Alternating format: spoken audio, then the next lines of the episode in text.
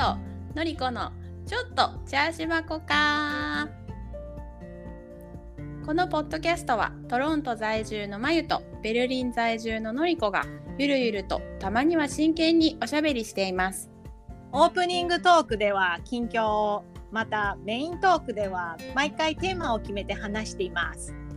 読書のすすめのコーナーでは年間120冊読書を目指すのりこのおすすめ本を紹介します私たちと同じアラフォーの方も若い方も先輩方も楽しく聞いていただけると嬉しいですこんにちはのりこですはい、こんにちは、まゆです。あのだいぶ日が長くなってきました。長くなってきたほんうま、んうん、なんか明るくな明るくなるのも早いし、あの暗くなるのが遅い。うん、うんうんうん。うん、だからちょっと。真冬は抜けた感じがするよね、ね、すごい嬉しい。嬉しい。そう。で、今日は、は私また、えっ、と、今月から英語のクラスに通っていまして、うんうん。で、この前、その英語の授業で、うーん、なんていうの？そのファストファッション業界うんの問題みたいなドキュメンタリーを見たのね。その、うんうん。今回の先生は結構その環境問題についてよく考えているというか、まあ、気にしている先生で、うんうんうん。その、うん、このファストファッション業界の前はそのまあゴミ問題その海のゴミだったりさ、へえ。うん、なんていうのそういう系のドキュメンタリーとか見たりしたんだけど、うんうん。まあ、私ファストファストファッションってさあの H&M とか Zara とかね、うんうんうんうん。なんかちょっと安くてどんどんどんどん新しい服をなんていうの入荷していくっていうのあれ仕入れていくっていうの、うん、なんかどんどんね、消費させていくみたいな。うんうん。うん、でその時にグリーンウォッシングっていう単語をねうん。初めて聞いたんだわね。うんうん。うん、でまあ私最初そのグリーンウォッシングって何なんだろう知らなかったから、うんうん。うん。ググってみたら、まあ、調べてみたらうんとそういうファストファッションの業界がえーっとまあ例えば H&M とかだったら、うん。うん古いお洋服うん。このボックスに入れてください、うん私たちがリサイクルします。うんうんうん。あのなんていうの必要な場所に届けますみたいな。うんうんうんうんうん。活動してるらしいのね。うーん。でもそういうお洋服の本当にわずかしか実際にリサイクルもされないしうんうんうん。うーんなんていうの？必要な人のところにも届かないみたいな。うんうんうんうん。うん。もう多分80何パーセントがもうゴミになっちゃうらしい。のね、はいはいはいはい。うん、でそのグリーンウォッシングっていうのはなんていうの？私たちいいことしてますよ環境にとって。でもアピールねそういうそねでも実は対してやれてないみたいな、うんうんうんうんうんうん。なんていうの本当に表面だけ、うんうん。うん、実際中身見てみたら全然できてないみたいな、はいはいはいはいはい。うん。いいことやってますよ。アピール。環境に優しいですよ。みたいな。だから買っても大丈夫ですよ。買わせなきゃいけないからさ、なんかそれが、まあ、グリーンウォッシングっていうへえらしいのね。はいはいはい。うんうんうん、でなんかうーんカナダにもさ、まあ、ドイツにも多分あると思うけどそのドネーションボックスみたいな、うんあるあるある。うん。ああいうのとかもそんな感じらしいのよ。うんうんうんうんまあ、ヨーロッパは分からんけどその北アメリカ私が見たのうんうんは北アメリカのドキュメンタリーだったから、そのなんていうのお洋服を分解してまたそこから新しい洋服を作り出すみたいなのって、もう本当に10%とかそれぐらいしかできてない。でも普通に考えたらそうだよね。そのさ、ね安い、なんかお洋服で売った利益をさ、うん。そもそもやっぱりさ、いっぱい売らなあかんわけじゃない利益を出そうとうん思ったら。うんうんうんうん。それでそ,、ねっちのそのお金をそのなんていうの？その環境のいい環境にいい活動になんか回せる分だって絶対少ないもんね。そうそうそう。うんそれよ、ね。できんよね、うんそこまでねうまく回らんよね。うん。でもなんかさ、あのーちゃんとやってますよっていうのを見せたいんだろううんうんうんうんうんね。やれてないけど。うん。だって、普通にさ、結構そのファストファッション業界も環境に悪いみたいなの。うん、お洋服は基本的にそういうよね。うんうん、なんかジーンズとかでもさ、うんうんうんうんそのジーンズ一本作るのにも大量の水が使わうんれるとかさ、水がみたいなねうんうんうんだからなんていうのちょっとクリーンなイメージが若干薄れてきとるわけじゃん。うんうんうん、だからなんていうのそんな環境悪くないですよ。私たちがやってることみたいなのをなんだろう見せたいんだろうなそうだろうみたいなね。必要だよね。いいイメージをね。そうそうそう。で多分そういうのでなんだろうできた言葉がバカグリーンウォッシングなのかなみたいな。うんうんうんうんうんうんそう。で、なんか、その、まあ、リサイクル新にしても、そういう、うーん、なんか発展途上国とかにさ、私たちが来た古着とかが行くわけじゃん。うんで、結局そういう場所で無料で提供されるわけじゃなくて、その現地の人たちに、うが売るらしい。現地の人たちうん。で結局そのお金、うんがまたなんか絡んでくるというか、うん、あそういう流れになってんのねみたいな。まあそうせな輸送費だのなんだのが割に合わんもんね、どっかでまたそれで利益を生まんことにはさ、確かに。ただであげたら送るメリットないもんね。そうだね。うん。そう。で、なんかその送られた洋服も、例えばもうほぼほとんど着れないものとかも混ざっとるらしいのね、うん結構な量。で、そういうのやっぱ向こうの人だって金じゃん。うん、着たいって思わないじゃんね。で、そういうのが、なんていうの、その、現地での、なんていうの、埋め立てじゃないけど、そういうゴミの山になってくんだって。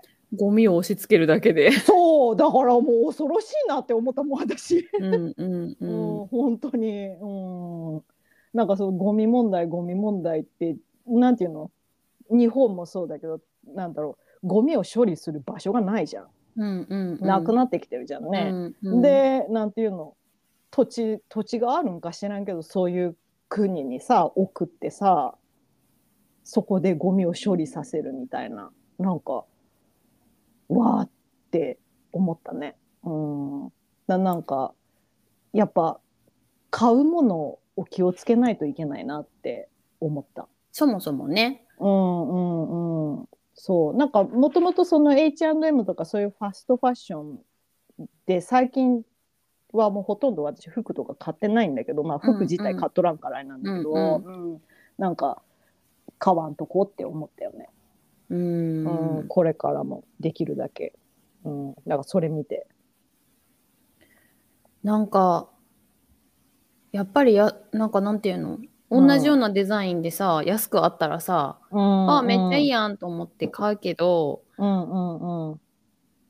なんか、そのワンシーズンだけでぽいみたいな、うんうんうん。はやね、流行り、それこそこう、ね、ねまえちゃんと前も話したけどさ、海外に出てうちらがは流行りを気にせんくなったみたいな、うん。なんかほんまに好きで、なんていうの、それを5年も10年も着るんだったら、うん。まあ、ゴミにはならんし、しばらくはって思うけど、うんまあでもそもそもね、なんかその児童労働なんだらかんだらが、いろいろ言われとるから、はいはいはいそういう意味でもなんか、まああんまり買わん方がいいんだろうなとは思うよね。そうだね。確かに。日本のさ、流行り、廃りってすごくない？すごかったね。うん。今は知らんけど、うん。なん、かもう毎年毎年、毎年とかいう、毎年というか毎季節、うん。なんか流行りの色だの、流行りのデザインだの、あるじゃん。こっちもあるんじゃない？そういう界隈では。自分たちがもうそこに多分関わってないだけで。そうか。まあ確かにねう。ん。うんうん。なんか、ブランドとかも、なんか春夏とかあるもんね。うん、あるし、うん多分そういうのが好きな人は気にしてはるんじゃないんかな。なるほどね。日本ほどじゃないかもしれんけどね、ドイツは。うんうんうんうんうんうん。毎シーズンごといらんくないだからその、もうオールシーズン着れますっていうデザイン作ってこうよって思うよね。まあファッション好きな人からしたら面白みがないんだろうけどね。うーん、なるほどね。なんかその違うところに、違うところで面白みを探すというか、うんうんうん。うん、なんかできたら、まあそれか別に春夏秋冬あってもいいけど、なんていうの？あったとしても、うん、長く着れるもの。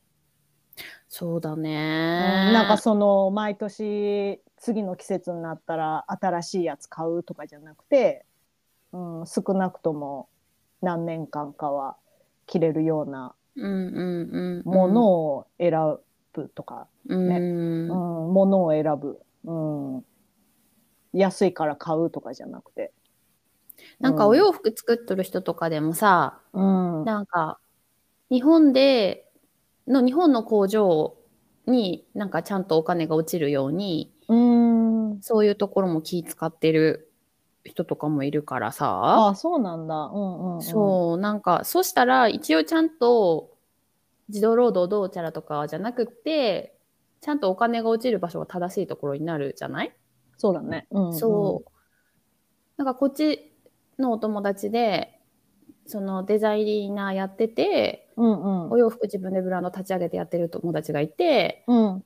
その子とかほんますごいこだわってるのが伝わってくるのね。ああ、そうなんだ。そうそうそうそう。うんうんうん。だか、らなんかうーんファッション業界が全部そうじゃないし多分やっぱ、でもやっぱりさ薄利多売でさうん、世界中に展開していこうと思うとそういう風なうんになってしまうんだろうなって感じだよね。そうだね。うん。だから H&M も今どこにでもあるもんね。どこにでもあるもんね。うんうん。あれ ?H&M ってどこの？会社だろスウェーデンじゃなかった？なんか北欧の方だったよね。北欧？違ったっけ？うここなんだ。あ、ちょっと意外。わからん。違ったらごめん。うん。でもアメリカじゃなかった気がするねんな。あ、そうなんだ。うん。うんとか言ってアメリカになっとるかもね、今ね。吸収されて、うん、知らんけど。ありえる。だって、あ、スウェーデン、ストックホルムだって。そうだよね、そうだよね。うんうんうん。へえ、なんか、北欧ってもうちょっとそういうのに優しいイメージだったわ。そらさ、北欧の企業が全部環境に優しいわけはないやん。まあね。なんかでも意識はしてそうなイメージ。うん、多分国の基準とかは厳しいと思うよ、やっぱり。うんうんうん。そら、ね、意識の高い国ではあろうから。なるほどね。だからといって資本主義の波に乗らんわけではないもんね。でもやっぱ難しいなと思うの。なんか、やっぱりうん消費行動によって経済効果があるわけじゃない？うんうんうん。そうだね。そう、だわから、うん。買わないことがうん良。いとも言えんくて、まあね。やっぱそう、うん。そ、の国の力を保っとるにはやっぱり経済力が必要だから、うん。ある程、度そのなんていうの？日本がわーって伸び戦後伸びてきたのもうん。すごい一生懸命働いてうん。新しいものを作って、それを売ってそれがどんどんクオリティが上がってっていうところのものづくりがあって、うん。それを日本人がわーすごいって言って買ってっていうのがあったわけじゃない、そうだね。うんうんんん。そう。それで、その時から、なんかやっぱ物が少ない方がいいよとかってなっとったら、その価値観がすでにあったら、あの経済成長はなんか難しかったんかなとも思うわけ。なるほどね。そう。だから、なんか難しい消費行動を、うん。なんか自分がどういうふうに選択するかみたいなのって、なんかある程度ね、大人になったらそこを責任持たなあかんなとは思うけど、そうか。うん。うん。その、例えばさ、T シャツ1枚500円とかさ、うん。そういうのをちょっとやめていったらいいんじゃない？別に買うなとは言わんけどさ、なんていうの、すごい激安で、もうか売ろう売ろうとしとる、売ろう？買わせよう買わせよう。年取るというか、うん、なんかその価格をすごい落としすぎちゃうからその人間のメンタル的にさのりちゃんはあんまりないかもしれんけど安いから買おうとかさ別にそれがいるかどうかじゃなくて、うん。安いから買っとこうかなみたいなのを、なんかなくしてったらいいんじゃないかなとかは思ったりするかも。なんか、うんうん。もうその辺はさ、うん。ちゃんとさ、国レベルなのか世界レベルかわからんけどさ、うん。なんか基準作らなあかんよね。やっぱり資本主義をやっとる以上ね、それ客に選ばれるように企業は努力するじゃない、うんうんうんうんで、やっぱり消費者心理的にも安い方を買いたくなるっていうのはあるじゃん、動物としてさ。ね、うん得したいっていうのは絶対あるうん。でしょ、だからなんか企業としても企業の正しい努力をしているし消費者としてもやっぱりそういう気持ちになるのは自然なことだけどそこをまあ自分たちで規制しようかなっていうのがうちらの気をつけなあかんところだけどうんなんかそのなんていうの児童労働どうちゃらとかやっぱその人権に関わる問題に関してはうんなんかやっぱり国レベル世界レベルでなんかほらやっぱこれ以上時給下げたらあかんとかさ例えそばねね。うんそうそうそう。このせこれこのレベルの製品をこれ以下の値段で売ったらあかんとか例えばよ。そうだね。そうそうそうそうんうんとかっていうのはなんていうの？なんか、うん、その大きいレベルで規制しなあかんのじゃないかなとは思うよね。そうだうね。んうん。日本日本とか本当価格破壊起こってるよね。なんか特に飲食店、飲食安いよね。うん、なんかもっと取っていいレベルだと思う本当に。でなんかちょっと上げたら怒られちゃうじゃん。うん。うん、まあちょっとこなんだろうそのファストファッションとはちょっとこれはずれてきちゃうけど。うんうんうんまあ、消費行動という意味でね。うんうんうんうん。なんていうか、すごいいいクオリティですごいいいサービスで、めっちゃ安く食べれるじゃん、日本って。でもそれは結局、うん。あれよね、なんか人件費がそもそも安いっていうか、安いからうん、安いっていうのと、うん、安い食材を使われとるってことだよね。うん。利益が出てないわけじゃないじゃない、絶対。そうだね。うん、確かに。うん。えじゃあ人件費を上げればまた変わってくるってこ人件費っていうかね、最低時給とか、うんあと、だから安いもんはやっぱり安いだけの材料なんだと思うよ、飲食は。そうか。うん。ちゃんとすごいこだわっとったらあの値段では提供できんでしょっていうあれじゃない？なるほどね。うん、そうだね。うん。アメリカからのそれこそうん輸入小麦だの、輸入牛肉だの、わからんけど、ねうんとかなんじゃないかな。うんうんうん、美味しいから食べてまうけどね。そうなんだよね。うん、そうなのよ。美味しいのよ。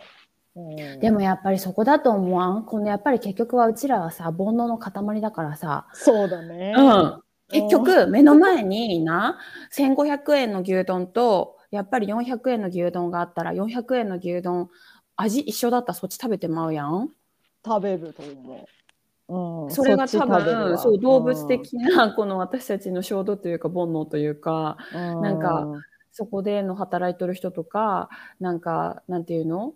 ちゃんとどういうふうに育てられた牛肉かわからんけど安いみたいなのをそうだね。ねうん、だからそういうことだよね消費行動というのはと思うんだけど確かに。うんでも結局なんかそういうところに負けとる自分はおるわ。そうね。だうんさっきのいちゃんもちょっと言っとったけどさ、例えばさ、H&M の500円のボーダーの T シャツとうん、5万円のボーダーの T シャツ。すごいさ。でも5万円のボーダーの T シャツは10年着れる。オーガニックコットンでね。そうそうそう、肌触りがいい。ううんんうん、で、500円のボーダーの T シャツは、まあ、着れて2年、3年。ちょっとその差はありすぎじゃない？2年3年着れるなら500円買うわ私 じゃあ1年。ワンシーズン。ワンシーズンだねう、んうんうん、えでも5万は払わんは申し訳ないけどうん、ってなるよね、ん。私も多分払わんと思う。もん5万だったら。5000円でも払わんかもしれんわ、でなやっぱりな、もちろんな5万円の方がちゃんとした素材でちゃんとした工場で、うん。ね、ちゃんとした時給をもらった人が働いてそれができたんだろうなってことは頭では分かってるわけよ大人として。だけど500円を選んでしまうのはそのうん。私のなんかほらうん。100, あの100歳までにしたいことでも言ったけどそれがうん。私がお金持ちだったら5万をポンって買えると思うわけ。うんこういう正しい行動をするためにもお金いるよねっていうのもあるの。そうだね。でもすごい難しくない？なんか結局さ資本主義でうちら踊らされてない？結局さ そうそうそしたらやっぱうちらは稼がなあかんってなるじゃんね。そうね。うん確かに。正しい消費行動をするにはお金が必要でうんお金を私たちが作るっていうのは結局その資本主義社会。で歯車にされてるねっていう話ね。そうなるね。確かに。難しいよね。うん。なんかこういう問題ってどうやって解消していけばいいんだろうねって思えてきた今。なんか買わんきりゃいいじゃん物って思っとったけど、なんかうん。のりちゃんの話を聞いたら確かに物をみんなが買わんくなったら経済回らんくなるよなとかも思うし。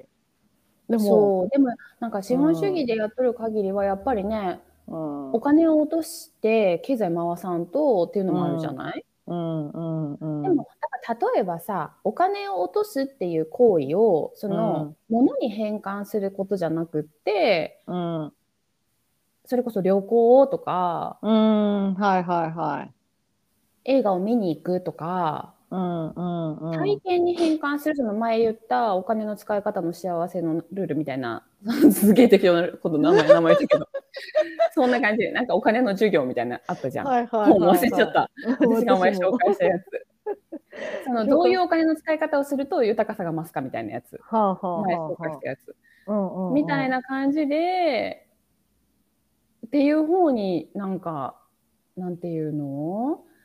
ある程度の先進国はそっちにスイッチしてってんのかなっていう気もする。わからん。アメ北米はなんかすごいちゃんと物で消費してるっていうイメージがあるから、うんそう思うそう、なんか、うーん。あれじゃない？アメリカ人とかさアメリカ人って言ったらあれだけどさこっち家でかいじゃん。うん。だからさ余裕スペースがあるからみんな買おう買おうとするじゃん。家ちっちゃくすればいいんじゃない？そしたら物を置くスペースなくなるからさ。うんうん。ちょっと制限したりとかしんのかな？関係ないか 別にドイツも家はアメリカほどじゃないけど日本ほどちっちゃくもないじゃない、ああそうか。うん、うん。なんかあんまりそのヨーロッパの家ってなんかすごい大きいイメージってあんまり私なくって。なんか小さくもないけどでもちょっと古いから収納がめっちゃあるかって言われたらなんかあなそうねさそうなそれはイメージだっそうそれた。はそう。収納とか元からついてるのはないよね、うん、なんかこっちの家ってやたらガレージでかいとかさなんか地下があったりとかさなんかすごいスペースがあるイメージなのね私。うんうんカナダとかもの家もそうだけど、うん、いやトロントとかになってくるとちょっとよくわからんけど、うん。うん、だからなんかすごいスペースあるからみんななんか買い占めちゃう買い占めるというかいっぱい買っちゃうんかなとか。それもまあ一個の要因としてはあるかもね。なんかまゆちゃんが前さ近藤まりえのさ、あ、うん。周りのテレビ見とった時になんかもうそもそも収納がめっちゃあるからそんなもの持ってんねんって言ってたもんね。そう。それは思ってた。あの時から。すごいもんだって。物の管理できんのになんでこんなに買うんだろうみたいな。同じもんめっちゃ出てくるもんあんな人たちの家から。なあでもうん、北米にそのさ、うんミニマリストみたいな概念はどれぐらい浸透してるの？全くわからん。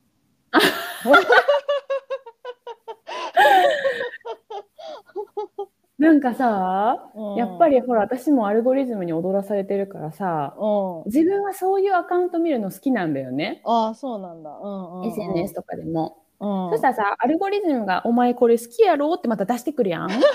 そうだね。そう。そしたから私は結局さ、なんか、お料理のレシピか、うん。読書系か、うん。ミニマリスト系かみたいなのが多いのよ。うん私に出てくる、サジェストで出てくはいはいはる、うんうん、なんか、インスタのアカウントとかって、そういうのがすごい多いのね。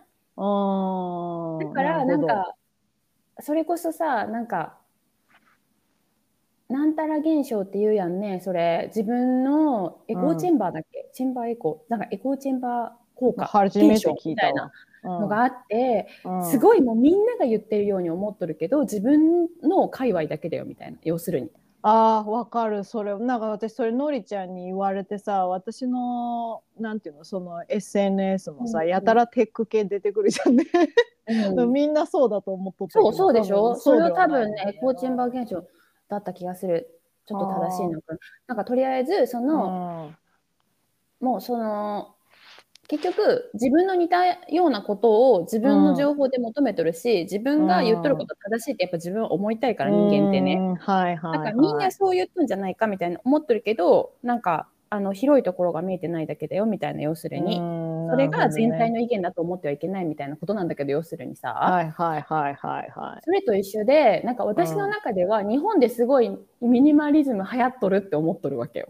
うん、おそれはわかる。私もそう思っとる。ねえだから、うんなんかこのなんていうの？次のフェーズっていうか消費社会からの次のフェーズみたいな感じなんかなってうん思ってる私はね。時々私の界隈ではね。うん、時々その私もそのインスタグラムはミニマリストあのなんていうの？フォローしてるからうん。出てくるんだけど、なんかおすすめみたいな、うんうんうん。で日本のミニマリストってすごくない？そのベッドタンスなんかちっちゃいテーブルだけみたいな。それは極端なほんまのミニマリストね。うんそうそうそうそうそう、ううんんうんうんうん。多分こっちはそこまでの人おらんと思う。うーん。うん、あるよそういう意識的なミニマリストっていうなんていうのものをちょっと減らしていきましょうみたいなのはあると思うけどそこまでの人は多分あんま存在しんのじゃないかなって。すごいよね。こだわってはる人はすごいもんね。ほんまにないもんねものね。うんうん、でも私はあれがミニマリストなんだろうなっていうイメージだから、ほんまのミニマルだもんね。うんうん、私はあそこまでにはなれんなって思う。ん、そこうん。そこは目指してない全然。そこは目指してないけどうん、なんかこっちもねそこまではないんだよな。なんか、うん。物を少なく暮らしたいっていうのはあっても、うんうん、あのレベルじゃない。なんか、まあヨーロッパの家絶対さ、グリーンがあるあるのね。うん、うん、うん、うん。だから物、家具少ないけど、なんか物自体が少ないわけじゃないみたいな。それでうんも絵は飾ってあったり、はいはい。グリーンが置いてあったりとかはしてるイメージ。なるほどね。うんそうだね。なんかさ、娯楽を楽しみたい人が多いから、例えばカナダだったらスキーするとかさ、うんキャンプす、るとかさ、なるほどねそういうややっぱものはやっぱりこっちの人増えそうなイメージ。うんああいうアウトドア系しかもかさばるじゃん。そうね、大きいもんね。うんうんうんうん。だからでかい家住むんか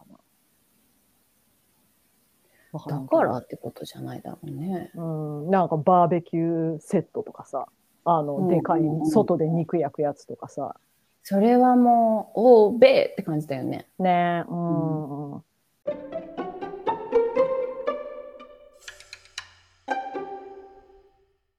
今週のトピックはですね、まゆちゃん昨日提案してくれて、1ヶ月の大体のうちんちとまゆちゃんちの生活費。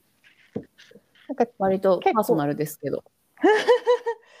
なんかさ、私カナダに住んでるさ、あの日本人のさ、YouTube をよく見てるんだけど、うんなんか時々こういう生活費の話をしてる YouTuber がいて、うん、うん。私たちもやってみようかなどうだろうかなと思って、はい、なるほ提ど案。してみました。はい。うん、まあざっくりね。ざっくりね。うん最初に言うと、うちんちは多分、ベルリン平均よりも所得が低いので、うんと思う、多分ね。ベルリンの、そうね、共働き世帯で言うと、平均よりは下だと思うんだよな。うんうん、私がそのあんまり外国人でがっつり働いてないっていうのもあるし、うんまあ示談もそんなに稼げる、がっつり稼げるようなテック系の職業とかではないので、うん多分中の下ぐらいかなと思う。中の下か下、下の上同じ。一緒一緒うちも。って感じなので、うんうんで、もっとベルリンの中心部に住んどる人は、多分うちの倍ぐらいはかかってると思うから、そういう感じで聞いてほしい。うんそうだね。うん、倍はかかうんってんちゃうかなと思うね。はい。でですね、えーっと、大体の生活、うちは、前も言ったけど、えーっと、2人の共同口座があって、で、お互いの個人口座を持っとる感じなんだけど、うん、まず、その共同口座に入れるのが、お互い、家賃と水道光熱費とかと、ネットとか、あと、あの、通信費とかうんうんを全部まとめて、半分に割った額をお互いにそこに入れてます。ああ、なるほど。うんなの、で、それで、えーっとね、だから、インターネット代、うん公共放送代、うん、NHK みたいなやつ、NHK みたいなああやつがそういうのとで、そう、それ、と、えーっと、家賃、はいはいはい水道、うちはほぼほぼオール電化だけど、電気ガス代うん、うん、かな？あと、えーっと、お家が壊れた時とかの保険代ああ、そういうのもあるんだ。そう、とへかーを、それはね、でも年一とかで払払っとるから、その毎月とかじゃないんだけど、それを全部足して、うん、毎月、だから2人で払っとるから、それで10万ぐらいかな、日本円にしたら。10万、12万ぐらいかな。おそうか。ちょっと待って日本円を今140円で計算すると、うん、140そうね、12万円ぐらい。あ、へえ、全部含めてね。全部、1ヶ月。で、そこでプラス、食費は、示談が出してくれている。はいはいはいはい。私の方が収入が少ないので、で私が料理する代わりに食費は示談が出してくれていて、うんそれで、だいぶね、ちょっと食費のね、物価が上がったもんでね、スーパーがすごい上がったから、うんうん大体前の1.5倍ぐらいは使うようになったので、うん1回の買い物が5、60ユーロで、うんんで、まあ、それが週に1回2人の晩ご飯って感じだけど、示談は示談で、その職場で食べるおやつだの朝ごはんだのは自分で買っていくし、はいはい。私も自分が友達と食べる外食とかはままた全然別だから、二2人のその一緒に使ってる、一緒に行くスーパーの買い物とかだと、うんまあ、1回60ユーロとして4回で140円計算すると3万5千円ぐらいかな。うんなるほどね。を、はいはいが持ってくれている。うんんで、携帯代はお互いがお互い払っとって多分、これは安い。8ユーロずつとかだから、まあ1000 円ちょい？で安けど八 ?8 ギガついとるし、全然困らん。携帯安いのよ、こっち。携帯めっちゃ安いね。そうでりした。うん EU 圏内は追加料金なしで使えるから、ああ、へえ、あ、じゃあ、国またいでも。そう、国またいでも、例えばポルトガルとかスペインとかフランスとか、その EU 圏内だと別に追加料金何もなく普通に使える。へえ、同じ国に。におるように使える。それめっちゃ便利だね。そ電話番号とかもつながるってこう。と？うん、つながるつながる、普通え、に。すごい。そう。めっちゃ便利。電話はでも、そのさ、あの料金プランによっては、うん。私はね、多分、1ヶ月、何コールまで、そのプランに含まれておったか、なんか何分までだったか忘れたけど、まあ、それを超えたら追加がかかる。で、ネットも多あ分ー超えたらスピード制限がかかるけど、うんうんうん。まあ、その範囲内であれば EU 圏内全部一緒で、へえ。1000円ちょっとお互い同じとこ使ってるから、うん。う次男と私で1000円ちょっとずつ。ーん。で、私の場わ。合は、その友達との飲みだの、うん。ご飯だのが、まあ、うん週に1回、2回は行くから、うんうん。それは自分で出すから、まあ、それ、もう1、2万かな、うんうんうん。お酒代とかも入るとね、うんうんうん。そうだね。かなで、私はフリーランスだから、うん。お給料の時には取られん税金を確定申告で取られるので、そうだね。それが怖いからちょっと、そそれうか。で年間で例えば10万とか追加で来るから。それが怖くてちょっと多めにそれ用に取ってはそうだ。よね。そうか。うんフリーランスだとそういうの気にしなあかんね。そう。うーん。後々、バッて取後られるもんね。々来るから、そうそう、所得税とか取られるから、それ用にちょっと取ってるのもあるし、あとお洋服とかはほぼほぼ変わんのんやけど、私は。うんうんうんうん。なんか、冬3、3シーズン目、4シーズン目ぐらいになってくると、うん。とここよれてきたから、黒いニット買い替えようかなとかなって、まあ、ワンシーズンに1、2万もか、1年、まあ1年でうん。5万も買ってないと思うな。もっと安いかな ?3 万ぐらいかなもっと安いかななんかコロナ禍入ってからまたさらに服買わんくなったと思私はコロナ抜けて、う。うんやっぱオンラインだったのが対面にだんだん戻ってきたから、か。ちょっとそれで気を使うようになったかな。そうだねそうそうねコロナ禍はほんまに一度も何もね、化粧もせんまも終わったけど、確かに戻ってきたら逆にちょっと気になるかも、ね。そうそうそうそうとかって。ね、うん顔を見られる。しさ。間近でさ。うんうん。さすがに社会人としてはね。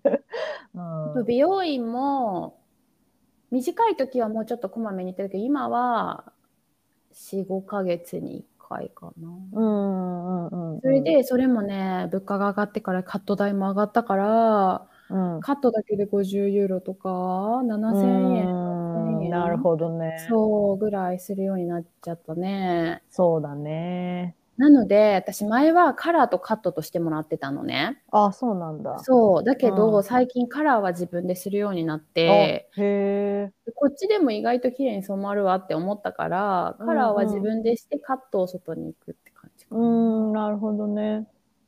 うんうんうんうん。そうか。あと、まあ年一で日本に帰る時の出費がイレギュラーで、多分日本に帰ったら2、30万使ってるんじゃないかな。使うよね。使う。ねすごい簡単に使える。ねえ私ねびっくりした、あれ飛。行機だけで10万とかはね、行くからもちろんだけど、現地でも結構使うね。う使うで旅行行ったり友達とご飯食べに行ったりとかするからよね。うん、うん。びっくりした。だから、うん、年一で帰ったら、それが一番の大出費かな。そうだね。うんうん。行くなので、普段の生活費は割と安めだと思うけど、うんうんうんうん。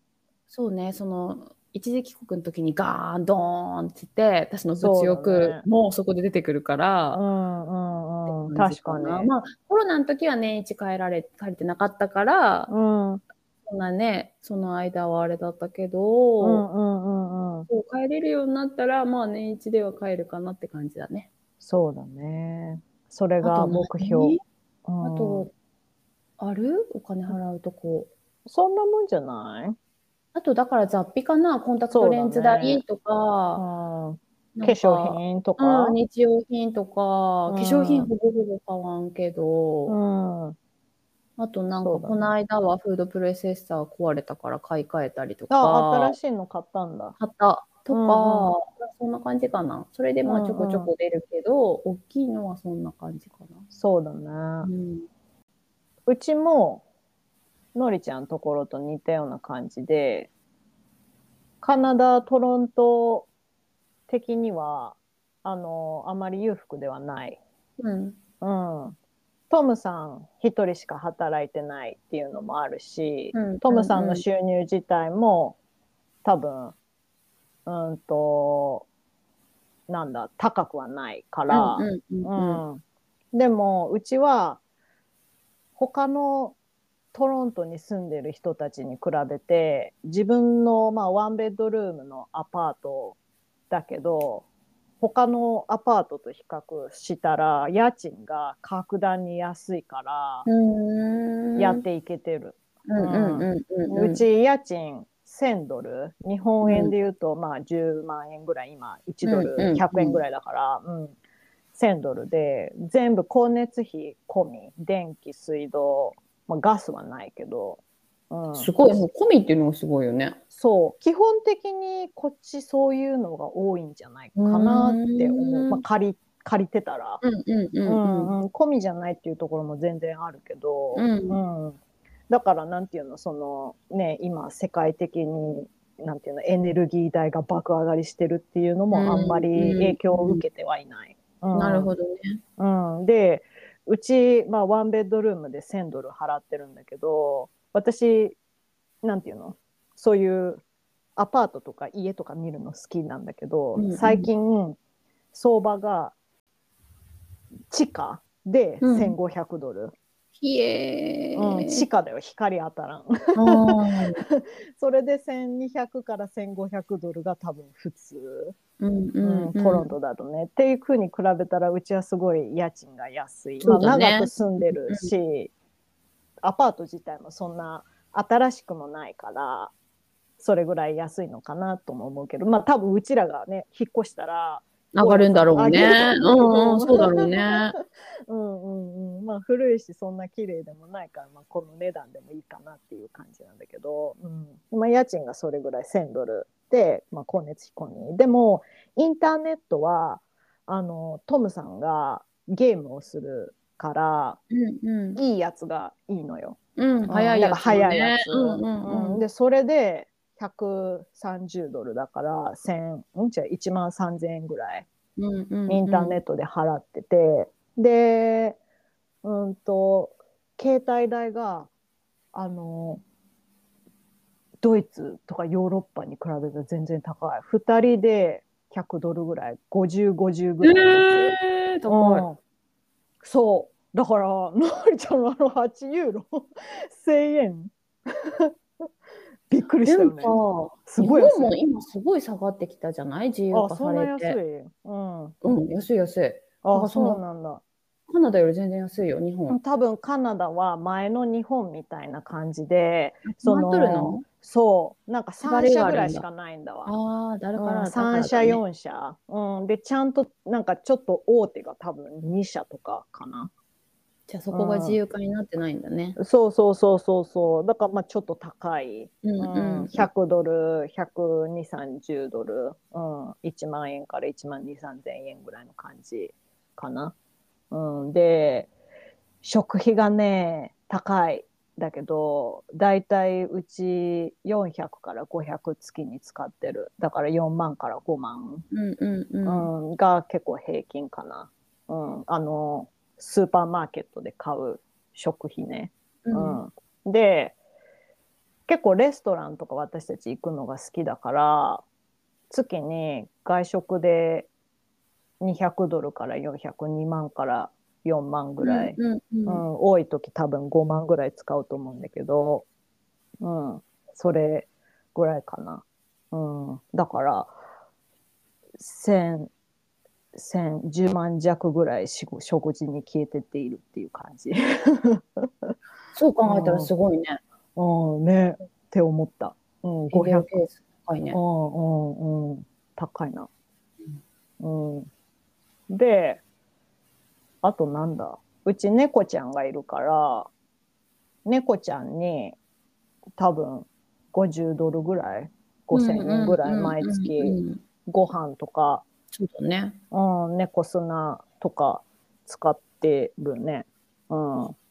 そう。で、まあ、服、まあ、トムさんも何も別に買わんし、うん。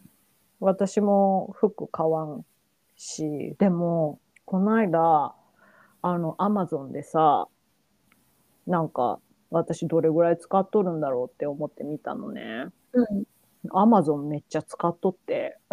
へえ、何買ってた？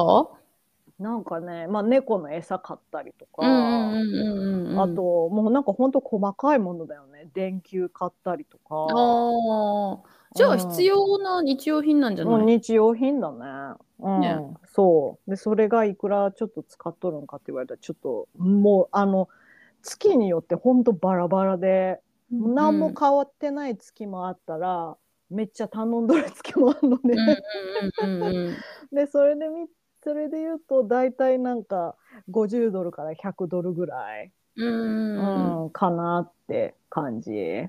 うん。それ雑品になるんかな。そうだね。うん、うん。でもそういう、それぐらいはあるよね、多分ね。ねなんかマジ何買っとんだろうってすごい思うんだけど全体的にどれも必要なんだよね。そう、結局なんか何かしらが切れたり、うん壊れたりとか。うん、そうそう、あるもんね。うんそうそうそうそうそうなんかこれがいるかいらんかって言われたらいる。ん うん、いるものって感じなんだよね。なんか汚くなったからちょっと新しくしようとかさ。うんうんうん。うん。で、あと、なんだっけ、あの、ネットフリックスとか、アマゾンプライムとかのそういうサブスクリプション的なやつ、うんうん。うん、それで50ドルぐらい。うんうんうん。うん。まあ、月で言ったら30ドルぐらいなんだけど、例えば、アマゾンとか、スポティファイとか年間で払ってるから、ああ、そっかそっかそっか。うんうんうん。で、ネットフリックスと、あとなんだろうな。ネットフリックスと、え、私これ何だったかな？忘れたわ。なんか、サブスクリプションしてるんだけど、月で言ったら30ドルぐらい。で、あと、今、トムさん、トラック、車を会社から借りてて、うん。借りててっていうか、まあ、使わせてもらってて、でもその駐車場代を払わなあかんのね。自分たちで用意ああ、して。そうん、で、あとそのガソリンも自分たちで払わなあかんだけど、うんうんうんうん。駐車場、駐車場代が100ドル、1万円ぐらいで、で、ガソリンいくら払っとんのかな、ちょっとよくわからんけど、多分200ドル、300ドルぐらいだけど、うんうんうんうんで、そういうのがあるかな、必要経費というか。そうだね。でもまあ、その車の保険代とかは払わんでいいから、うんうん。その会社の車だからね。うん。まあ、そそれはまだちょっと良かったかな。なんかトロントめっちゃ車、なんていうの？車車の保険高いみたいで。車シャッ？何やシャッ？ってと思った。車検って言おうとしたけど、車検じゃなかった。そうだ。ね。聞こえとった。うん、2回言うたから。トロントあれのシャッ、シャが。なんやシャってと思っあ、そうね。保険代ね。そう。流せない。ごめんね。そう、車の保険が、まあ、高いから、まあ、会社の車でね、あの、働く、あ払わんでいいから、まあそこらはちょっと良かったかなとは思うんだけど、うん。そうだね、そんなもんかな。だから、月換算で言ったら、だいたい2000ドルから2300、2500ぐらいの間で、うろうろしとる感じ。トータル。みたいな。トータルそうだね。うちもそうかな。2000ユーロ。そそうだね。そんなもんだねそんだね。う。うんうん、うん。1000弱かな、うちは。だから、日本円にしたら一緒ぐらいちゃうかな。そうだね。うん。うん。そんなもんだわ。はい。家賃がね、安いのがね、うちは助かっとるね。ここ出てけって言われたら結構きついもん。家賃はね、絶対入れていくお金だしね。そうそう。で、まあその地下だったらさ、その1200、1300とかで見つけられるけど、地下ってマジな、マジな地下？マジな地下だけど、ちっちゃい窓がある。けど、大体のお家、そのなんかリビングルームにちょっとちっちゃい窓があるけど、ベッドルーム窓ないとか。えー、辛いね。そう。私一時期住んどったけど、言っとったね、そうやってね。うんうんうん。あの、全、もう常に暗いよね。家の中が。なんか辛い、それは。うんでも、その地下じゃないと、またゴンって急に上がって、1800とか2000とかなんだわ。ワンベッドルームで。やっぱりさ、光を浴びれんってメンタル的になんか、辛い良さそうだから、うんうんうんうん。ねえわか。そこの支障が出るのも良くない気がするね。そうなんかそれで体壊して働けんようになる方が、困るもんね。ね、トータルで考えると困るもんね。うん、うん、そう。で、まあ、トムさんはその地下が嫌だから、うんもし引っ越すってなったら、うん、かなりの家賃、かなりのね、家賃で出費がボンって出ちゃうから、ちょっととりあえずまだ引っ越したくない。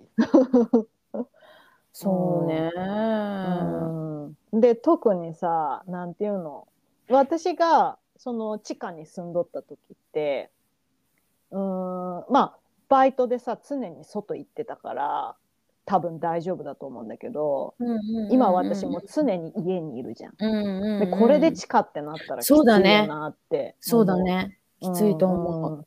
うん。うんずーっとお家で仕事してさ、そう、蔵でさ、そう、そうなのよ。きついよ。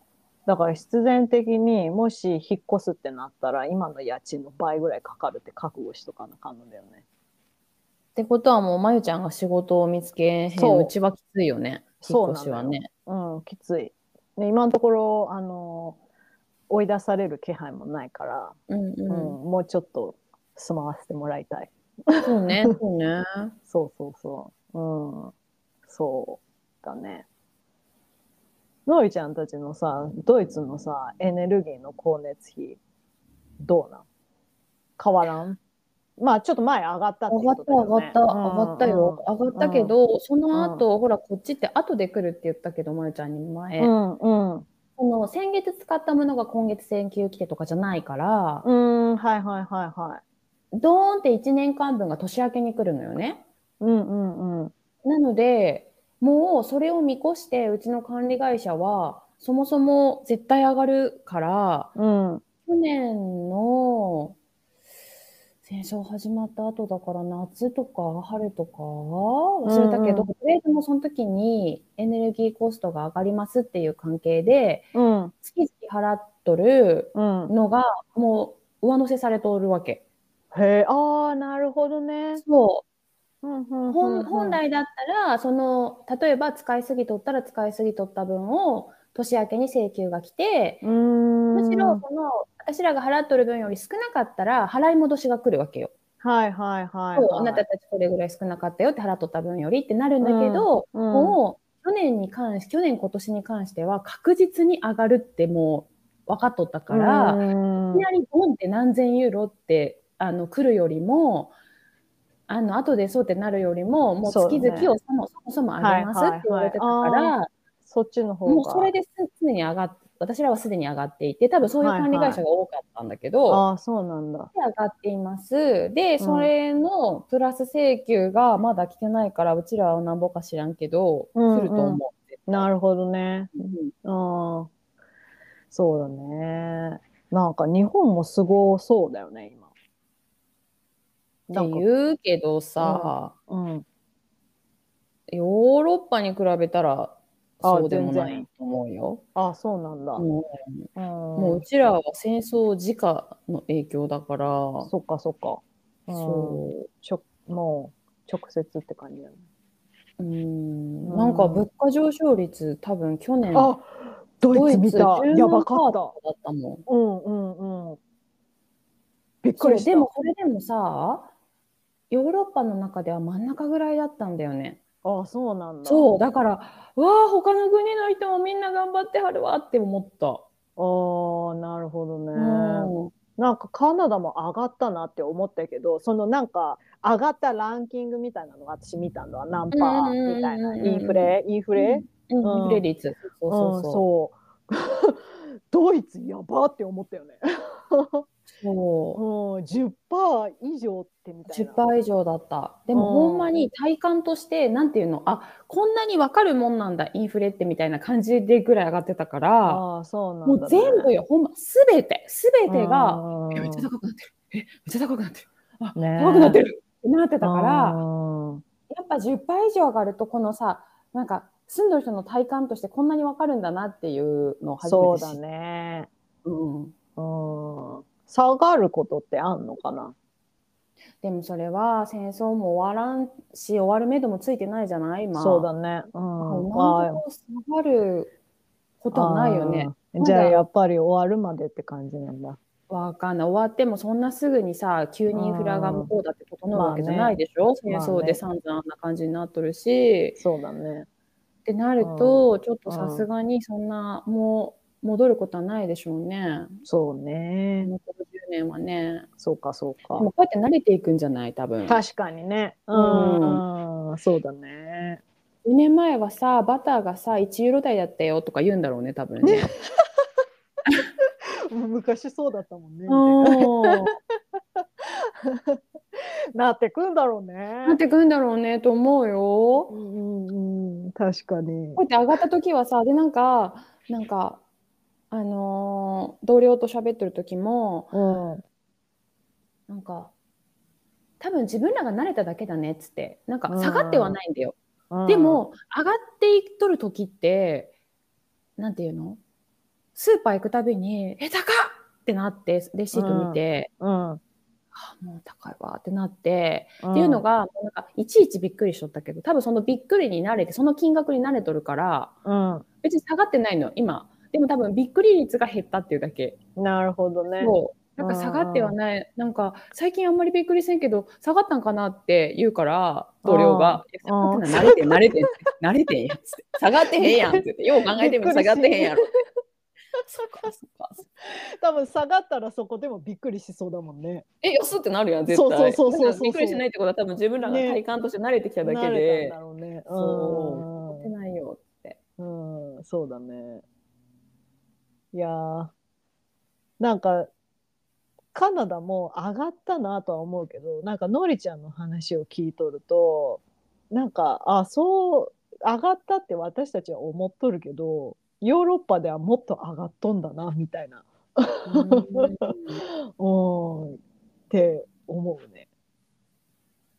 うん。全部が同じように、なんていうの、10%上がっとるというよりかは、うん野菜は0.5%ぐらい上がってて、うん乳製品2倍って感じ。だからはあ多分トータル、トータルの、なんかインフレ率が10%っていうだけで、そうだね。そう、だから多分、そのなんていうの、ものによるよね。うんなんかバーンって上がったの、なんか肉とか乳製品とかはめちゃくちゃ上がった。体感としては2倍、2.5倍って感じだけど。2倍になっとったら私マジぶったまげるわ。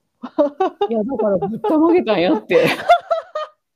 あのぶったまげるあのトマト2個で4ドルちょっとぶったまげたけど私そうね、そうね。うん、なんかあなんか若干上がっとるかもぐらいの感じなのねぶったまげるってことはまずあんまなかったから、だからさ、なんか肉コーナーの前で、うんうん、なんか立ち止まってしまう高くて。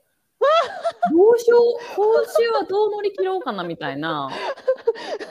固まるみたいなね。だから私ほんまにそういうのめんどくさい人とから今までなんかそういううん。スーパーのチラシとかチェックして買いに行くことなんかなかった、一切。あそうなんだ、だけど、うん、もうそれをなんか、ああ、ちょっとこここれ安そうとかで行くようになったもんね。へえ私それ常にしてる。なんかうんチラシ見るの好きだから、うんうんうんだからまあちょっと暇なんだ暇なんだね。今思った。暇なのよ、お前ちあ。暇だなって思うわ。でもいいよ、暇な時間羨ましい、いいよ。うん、そうだね。あの、忙しくなる、忙しくなった時のために備えるわ。